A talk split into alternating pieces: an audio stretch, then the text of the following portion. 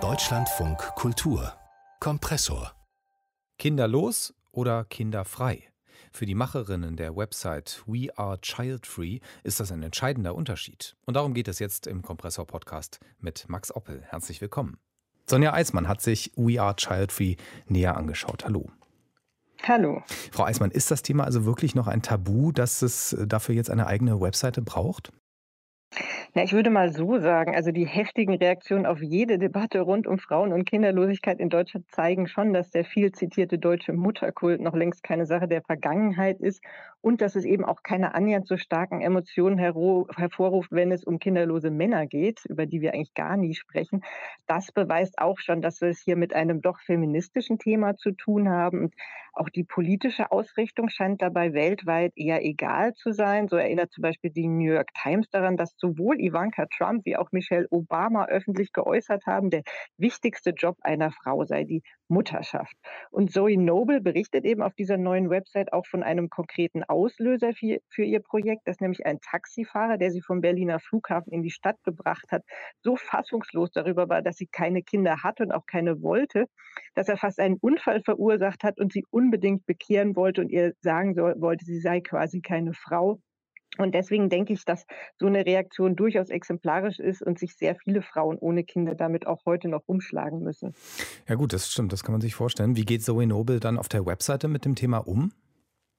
Also ich würde mal sagen, getreu des äh, feministischen Mottos, das Private ist politisch. Also es gibt keine Aufrufe zu Demos oder zu öffentlichen Aktionen, sondern es ist eher so, dass Frauen aus wirklich allen Teilen der Welt erzählen, eben aus sehr persönlicher Perspektive, über ihren Beschluss, Kinder frei leben zu wollen und eben welche Steine ihnen dabei in den Weg gelegt wurden. Es geht Zoe Noble ganz offensichtlich darum, Sichtbarkeit für das Thema und damit eben auch eine größere Selbstverständlichkeit herzustellen. Und sie betont auch immer wieder, dass sie mit diesen bestehenden Vorurteilen aufräumen wolle, also zum Beispiel, dass Frauen ohne Kinder egoistisch, kalt und lieblos seien. Und sie möchte wohl auch gerne ein Gefühl von Gemeinschaft für diese kinderfreien Frauen mit ihrer. Sie hat eben auch ähm, Cast und ähm, einer, äh, das wollte ich noch kurz erwähnen, ist eben mit der 78-jährigen Amerikanerin Marsha Drudd Davis, die sie als Ikone der Child-Free-Bewegung bezeichnet. Und in diesem Podcast merkt man schon, äh, dass diese Frau in den 70er Jahren wirklich schreckliche Dinge erleben musste, als sie sich als kinderfrei geoutet hat, eben von Jobverlust als Lehrerin bis hin zu Morddrohungen. Mhm, das ist natürlich heftig. Übrigens war eben ein kleiner Aussetzer in der Leitung. Ich hoffe, das passiert uns nicht wieder, Frau Eismann. Ähm, gibt es ähm, denn auch von heute Berichte über so krasse Anfeindungen? Denn von den 70ern bis heute hat sich ja da schon, schon einiges getan, vielleicht auch in diesem, bei diesem Thema. Ja, ich würde sagen, nicht in diesem Ausmaß, aber es wird immer wieder von diesen Frauen von Angehörigen berichtet, die eben aus religiösen oder auch traditionellen Gründen absolut kein Verständnis dafür haben, dass eine Frau keine Kinder möchte. Ich fand aber besonders auffallend die Kritik am medizinischen Apparat, die sehr viele Frauen äußern. Also, dass erstens ihr Wunsch nach Nichtreproduktion so gut wie nie ernst genommen wird. Also fast alle, die sich eine Sterilisation wünschen, hatten oder haben riesige Schwierigkeiten, jemanden zu finden, der oder die die vornimmt. Und alle prophezeien diesen Frauen, dass sie das bereuen würden und entmündigen sie dadurch. Aber eben auch Ängste vor einer Schwangerschaft, die viele Frauen äußern und die ja durchaus real sind, werden vom medizinischen Personal einfach weggewischt oder sogar pathologisiert. Da gibt es eben auch einen Podcast mit einer nigerianischen Feministin in Los Angeles, die äh, davon berichtet, dass sie das nicht möchte und äh, Angst davor hat. Und ähm, da eigentlich überhaupt nicht ernst genommen wurde und kein Verständnis äh, gefunden hat. Mhm. Äh, Doreen Caven erwähnt da noch was anderes Wichtiges, äh, denn sie spricht über das Verhältnis der Kinderfreien zu real existierenden Kindern. Das ist auch ein wichtiger Aspekt, oder? Genau, ja, der Punkt, äh, ob man jetzt äh, als kinderfreie Person Kinder mag oder nicht, das wird da tatsächlich auch noch angesprochen, dass sie Kinder liebt. Und das ist, finde ich, ein so wichtiger wie ambivalenter Punkt, denn viele der interviewten Frauen betonen, wie gut sie mit den Kindern anderer Menschen klarkommen.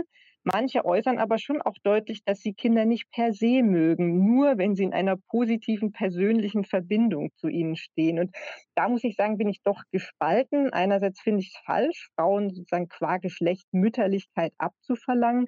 Aber andererseits finde ich es ja doch problematisch, wenn nicht sogar unmenschlich, gesamte Menschengruppen abzulehnen. Also Zoe Noble sagt selbst in einem Interview mit Z, Ähm, sie fragt sich die, stellt sich die Frage, ob sie mit denen sie keine Verbindung hat und verneint dann. Und das ist schon so eine gruppenbezogene Menschenfeindlichkeit, die wir bei anderen Gruppen, äh, wie zum Beispiel bei älteren Menschen oder behinderte Menschen, die ja ähnlich wie Kinder auch besonderer Fürsorge bedürfen, da würden wir das nicht so durchgehen lassen. Und das ist doch so eine Form von Adultismus, also diese Diskriminierung von jungen Menschen, die man irgendwie als nervig und auch überflüssig empfindet, ähm, die ungut an den fehlenden Respekt für Kinderrechte in der Pandemie denken lässt. Ja, auf jeden Fall. Also ich muss sagen, das, das kann man ja allenfalls so, so scherzhaft vertreten. Ne? So ungefähr, ach ja, ne, Kinder, die sind mir zu anstrengend oder so. Aber das kann man natürlich nicht ernsthaft vertreten eigentlich. Aber dieser Webauftritt, der setzt ja ansonsten auf total positive Gefühle.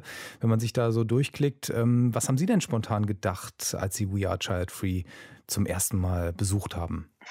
Ja, das ist lustig, denn ehrlich gesagt war mein erster Eindruck, dass mir hier etwas verkauft werden soll, weil es eben alles äh, so gestaltet war. Und erst im Nachhinein habe ich erfahren, dass das gesamte Projekt ehrenamtlich betrieben wird und alle Inhalte sind auch kostenfrei abzurufen. Aber es war diese Mischung aus ja hochprofessionellen Fotos, pastelligen Hintergrundfarben und diesen empowernden Slogans, wie man so sagt, ähm, die mich gleich an Femvertising hat denken lassen, also an die neueste kapitalistische Strategie, Produkte mit feministischer Verpackung besonders gut an die Frau zu bringen. Und in diesen äh, hervorgehobenen Statements geht es eben viel darum, mit dem eigenen Lifestyle die Welt zu verändern, das Beste aus sich herauszuholen, den tollsten Job zu bekommen. Und für mich war besonders hervorstechend der Beitrag einer Frau, die freimütig zugibt, dass einer der Hauptvorteile ihrer Kinderlosigkeit war, dass sie damit ab einem gewissen Alter bei Bewerbungsgesprächen immer punkten konnte. Sobald sie anfing, das zu erwähnen, ihre freiwillige Kinderlosigkeit, wurde sie frappierend oft in die nächste Runde eingeladen, hm. berichtet mhm. sie da. Ja, und das positiv zu sehen, das widerspricht ja auch aller äh, Solidarität, die es unter Feministinnen eben auch geben sollte und verrät viel über das Wirtschaftssystem. Ähm, wie steht ähm, das Projekt zu, oder, oder stellt sich das Projekt überhaupt diesen Erfahrungen irgendwie gegenüber?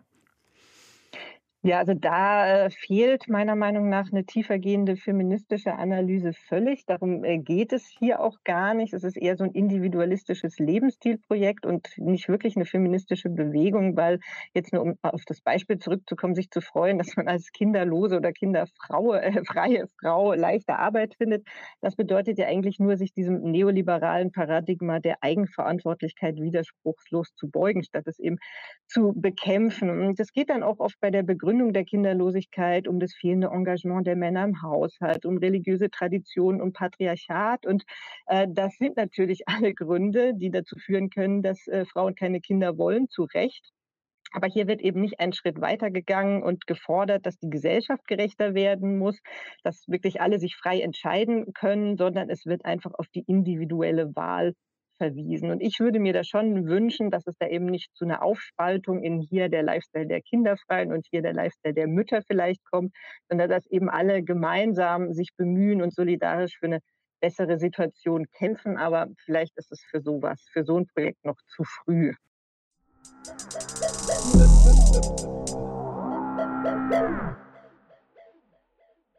Das Gesetz gegen homosexuellen Propaganda in Ungarn nehmen wir uns im zweiten Kompressor-Podcast heute vor. Ein Konstrukt, mit dem Ungarns Regierung das Land zur Homophobie aufhetzen will.